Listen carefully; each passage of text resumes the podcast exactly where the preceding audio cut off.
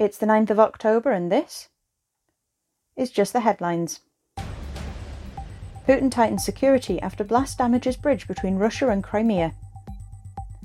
At least 17 people were killed after a Russian attack on apartment buildings in Zaporizhia. Four cabinet ministers have urged the party to unite around Liz Truss or risk losing the next election. Ireland's Taoiseach, Michael Martin, said the entire nation is in mourning as he visited the site of a devastating explosion in County Donegal. The BBC reported that Trade Minister Conor Burns was sacked after eyewitnesses saw him touching a young man's thigh at the Tory party conference. Ex wife of serial killer Peter Tobin says he was a monster and she's glad he's dead. Conor Burns denies ever having met Mel B after the singer's cryptic tweet. Zahawi says winter blackouts are extremely unlikely. Buckingham Palace releases new picture of Emma, the late Queen's favourite horse. Russian divers to check bridge damage as governor warns of desire for revenge.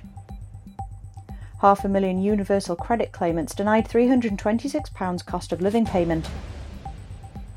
Cabinet ministers have reportedly blamed the Bank of England for rising mortgage rates, with figures privately accusing the bank of failing to tackle inflation quickly enough. Scotland's First Minister, Nicola Sturgeon, has garnered criticism after she said she would prefer a Labour government, as I detest the Tories and everything they stand for. Comedian Jimmy Carr is reportedly being sued by his father over a derogatory joke about his heritage that crossed the line. Max Verstappen won his second F1 World Champion title at the Japanese Grand Prix.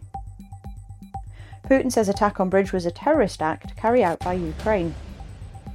Ex Real Madrid goalkeeper deletes I'm gay tweet and blames hack. Vigils take place in Donegal in memory of those killed in the explosion in Creeslough.